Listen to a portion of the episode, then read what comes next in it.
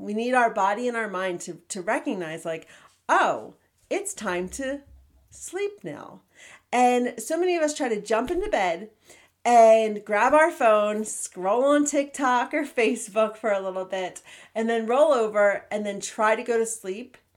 And that's when your mind starts racing, especially super moms. Moms who, who don't leave a second in their day to think. Hey there, I'm Ani Michalski, wellness coach, therapist, and mom to half a dozen amazing kiddos. This podcast is for moms who desperately need a break but refuse to take one. You know who you are. You have a jam packed schedule and you're so busy doing everything for everyone else, you don't leave any time for you. What's up with that? Well, no more. Take off your Superwoman cape and learn how to put yourself on your to do list. This is the Moms Without Capes podcast. Hey there, Ani here. This week we are going to be talking about sleep. Last week we did the Moms Without Capes Self Care Challenge. I had 27 amazing women who stepped up and decided to make self care happen. And since we were doing the challenge and I didn't do a Facebook Live, this podcast episode is just pre recorded. I'm sitting here in my pajamas pants, hair dye in my hair, waiting to get in the shower. And I figured I'd pop on and do an episode. Um, and today we'll talk about sleep.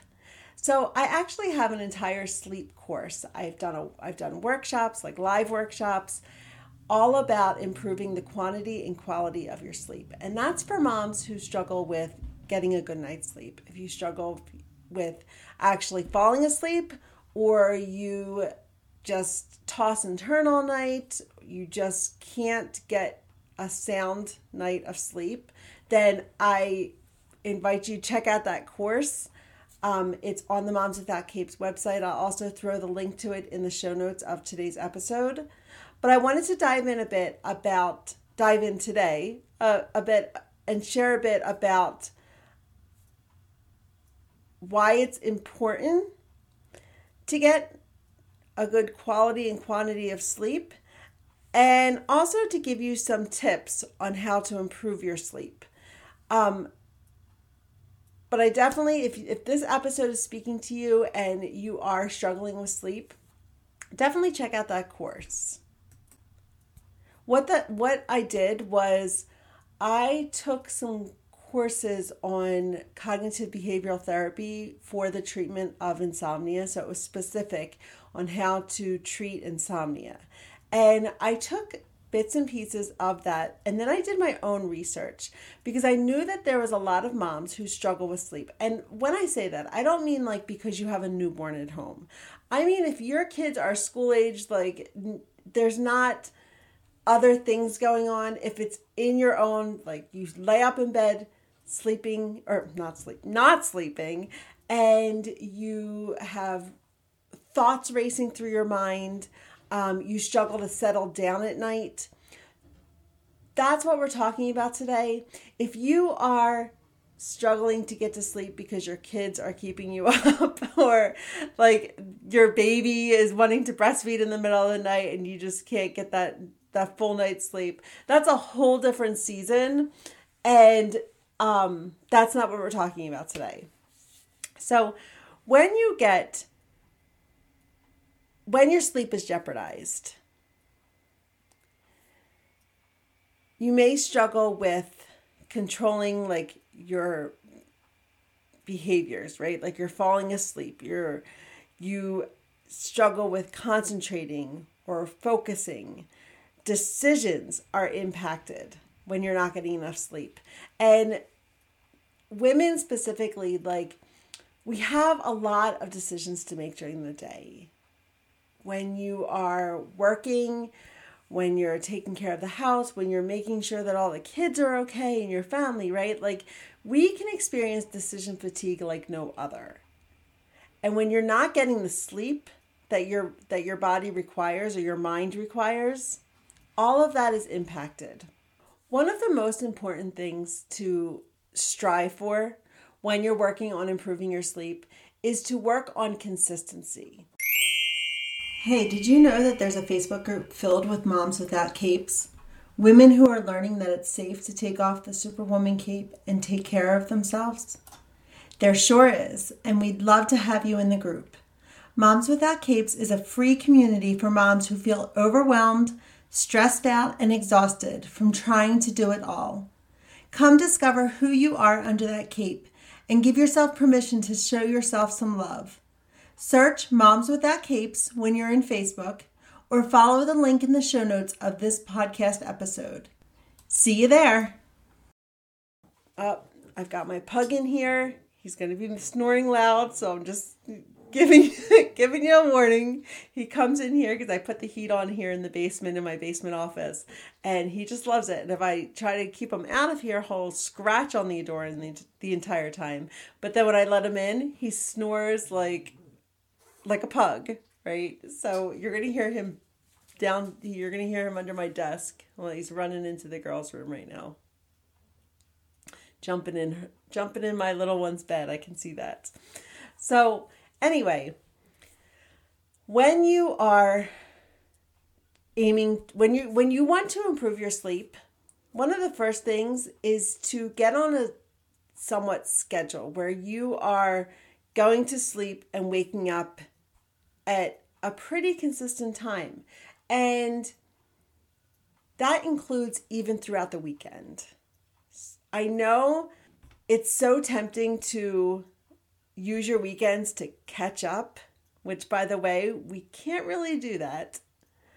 It's it's been shown that catching up on your sleep, you still don't get the same quality of sleep if you were to be consistent and get the same amount of sleep each night. So that means going to bed and waking up at roughly the same time. And now getting yourself to sleep, just like when I don't know if any of you play baseball, but you, you know, like when when you're watching baseball players, like they warm up before they go out on the field. They do some stretches, they do some maybe some cardio. They get themselves mentally and physically prepared, right? The coach gives them a big speech and like let's go win the game and they're doing a lot of preparation in order to go out and play the game. And sleep is no different we need to warm up to sleep to go to sleep. We need our body and our mind to to recognize like, oh, it's time to sleep now. And so many of us try to jump into bed and grab our phone, scroll on TikTok or Facebook for a little bit, and then roll over and then try to go to sleep. And that's when your mind starts racing. Especially super moms moms who who don't leave a second in their day to think. You you you don't even leave time to think about, you know, your think your thoughts. And so when you get in bed, it's like your mind says, "All right, now it's time to solve the world's problems. Let's think about everything that needs to get done tomorrow. Let's think of everything that you didn't get done today." And your mind starts racing with all of those all of those thoughts, and it's nearly impossible to quiet your mind to be able to get to sleep. Or you might get to sleep and then wake up and not be able to get back to sleep.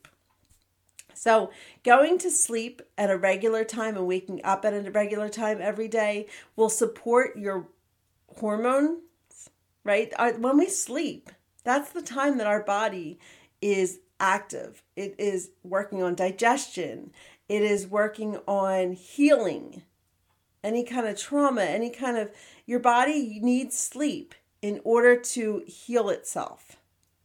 And when you're not getting enough sleep, when you're not going through all of the cycles that your body needs to go through, or your mind needs to go through, that's when you wake up and you're feeling groggy and it's hard to make decisions. It's even connected to waking because we hold on to that stress. We hold on to we're not able to make the decisions that we would be if you had a if we had a well-rested night. I keep switching between we and you because um I struggle with this as well.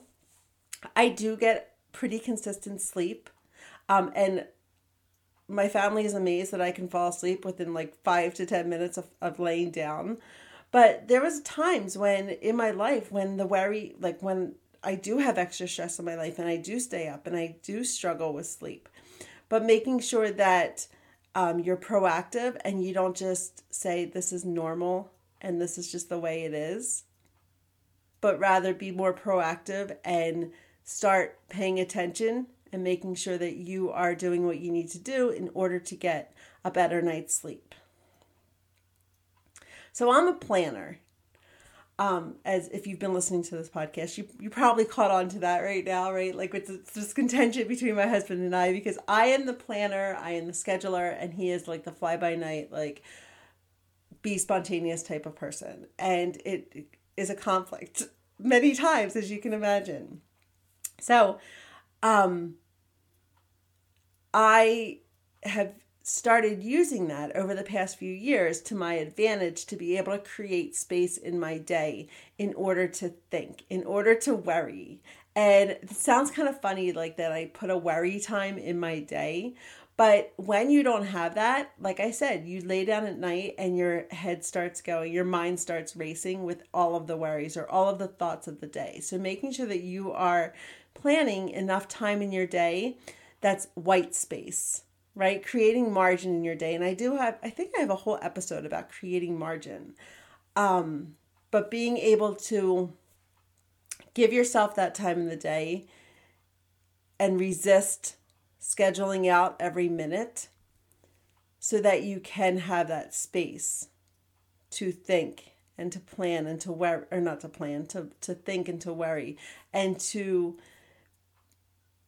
really process what's going on. Journaling is a great way to process through things that are in your mind.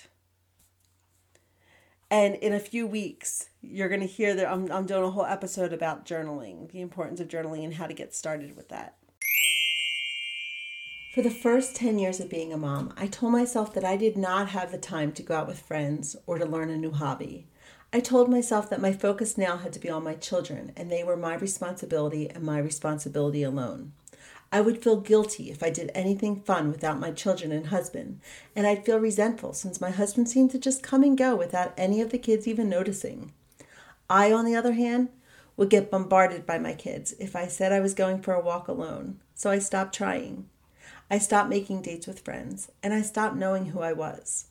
I didn't know how to ask for help, and I felt weak and like I wasn't a good mom because I wanted it. I needed help, but I didn't know how to ask. I became a control freak, really, trying to control everything and everyone, because if things weren't in order, it reflected on me and my worthiness. I filled my plate. Boy, was I busy. I volunteered, I led groups, I got involved in everything. Looking back, I can see clearly that I was trying to prove my, my worth. But really, it was exhausting, and it led me to feeling like a failure because I just couldn't keep up. I fed myself all kinds of lies. I don't have time. I don't need that walk. I can do this alone. I thought that the world was going to fall apart if I did something I enjoyed. And I told myself this for so long, I actually stopped knowing what it was that I even enjoyed. Sad, I know. But can you relate? I felt trapped by my own excuses, but it wasn't until I started recognizing them for what they were that I was able to finally break free from them. I created a guide to help other moms break free from the lies and to start taking care of themselves. It took me 10 years. It definitely doesn't have to take you that long. I'll put the link to this guide in the show notes so that you can grab your copy and be on your way to breaking free from the guilt and start rediscovering who you are under that mom hat. If you find that you lie down and you can't go to sleep, don't just lay there. See, your mind starts equating the bed with other activities. It starts equating it with like playing on your phone or reading or watching television or all of these other things and it stops it stops equating it with actual sleep. So your bed should only be used for sleep, sickness and sex. Other than that, get out of your bed, right? Do not just lie there and have your mind racing thinking that you're going to fall asleep. Get up, keep the lights down lit, down low and get out of the room, go upstairs, maybe get a drink of water, maybe go sit on the couch. Wait 15 minutes and then come back to the bed. that way you start reconditioning your mind to equate the bed with sleep. Now, I just mentioned playing on social, playing on, you know, scrolling on Facebook or playing on the phone or whatever. If you can, keep your phone across the room. Even better, keep it out of the room. But remove that temptation. Don't rely on your own willpower not to pick up that phone, especially if that's what you've been used to doing. Instead, put it out of the room, out of sight, out of mind. If you need it for your alarm, you can just put it across the the room. Um, most phones these days have a bedtime mode. That is a great way to be able to silence all of the notifications and the beeping and the lights that happen throughout the night that might be interfering with your sleep and you don't even know. So use that bedtime mode. Your alarm will still work. Your alarm still works even with the bedtime mode, but you won't get all of those um, notification sounds. And it black and like it fades out the color of your phone so that even if you were tempted to pick it up and start scrolling Facebook, it's really not that that entertaining when everything's in black and white. It's actually kind of annoying. So that might help you break that habit of playing on your phone before you go to sleep. Make sure that you are lowering the thermostat. A room temperature between 65 and 72 degrees provides that optimal sleep environment.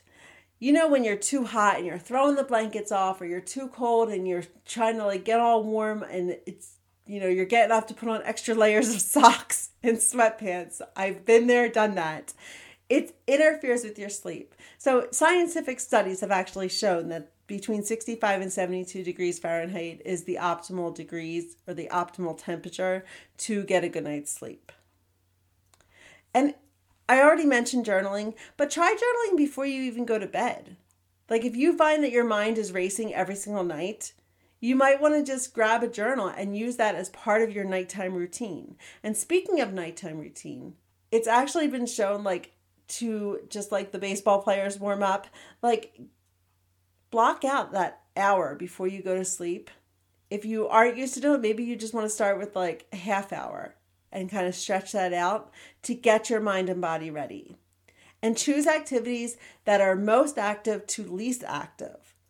So, like getting a shower, that might be in the beginning of your routine, but then you're going to maybe, and then you're going to ease into that peaceful, restful period, which results in like you lying in bed but your nighttime routine could include such things as lighting a candle, doing some journaling, listening to calming music, maybe doing some light stretches or some yoga, brushing your hair, things that are going to be soothing and calming to you. And you make it a nighttime routine, a bedtime routine. So every night as you do that, as you, write it down. Write down like what do you plan on doing in your bedtime routine?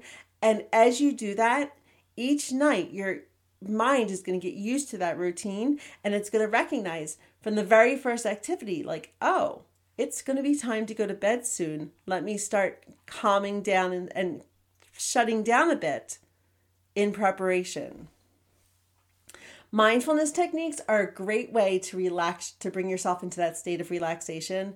Progressive muscle relaxation is a um, specific technique where you move through your body. And this is great. You can do this on your floor, you can do this in your bed, you can even do it on your desk chair, really. But the best place to do it is, is where you can feel relaxed and you just move through your body. You start at your toes and you tense up your toes and you hold it for five seconds and then you release. And then you do your main foot and you move up like your calf, your thighs, your, your stomach your arms, and you move through your body progressively, like tensing, holding, and releasing each of the muscles.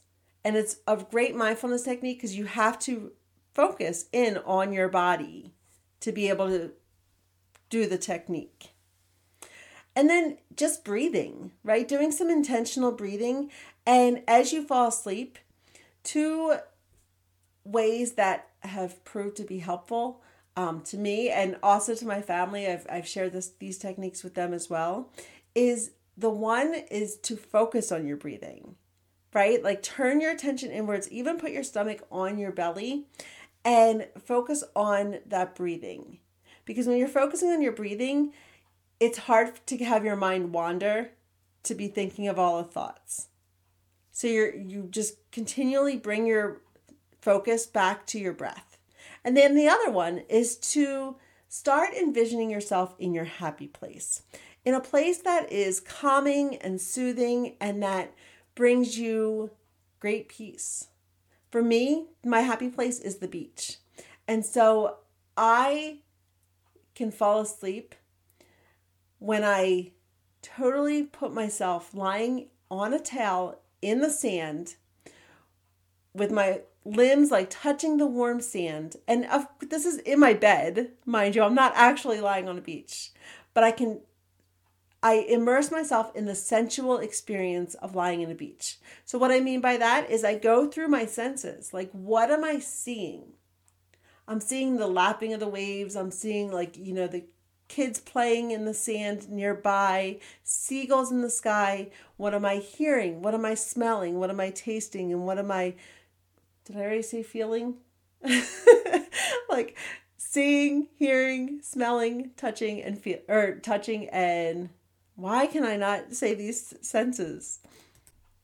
Seeing, hearing, touching, smelling, tasting. There we go. I'm like, I don't have it written down, so it was hard for me to to say them from my mind. Um, but really, just putting yourself in that place that's going to bring that relaxation to you, so that because it's impossible to fully relax if your mind is racing. And it's also fully it's impossible to like do that total relaxation if your body isn't relaxing. Like, and so they both work together to get you to that place of total relaxation. So, these are just a few of the tips um, that I wanted to share with you today on how to improve the quantity and the quality of your sleep. If you're struggling with this, please check out my course, Sleep Matters. It's a course made specifically for moms who struggle with getting a full night's sleep. We go through everything from the science of sleep to creating a sleep routine, how to address the worries, sleep hygiene, and how to recondition your mind and your body for sleep, and then how to create a plan that's going to minimize disruptions and a plan that supports peaceful and quality sleep. So check that out, momswithoutcapes.com backslash sleep dash matters. I'm also going to put it in the show notes of today's episode. If you have any questions about this, please let me know. Reach out to me um, via email or direct message. And other than that, I hope that you all have a great night's sleep and take care of yourself. And I will see you next week. Thank you for listening to this episode of the Moms Without Capes podcast. I'm always up to hearing your ideas for future episodes, so send me a DM and let me know. And if you enjoyed today's episode, it would be awesome if you'd leave me a positive review wherever you're listening to podcasts these days. Until next time, take care of you. You are worth it.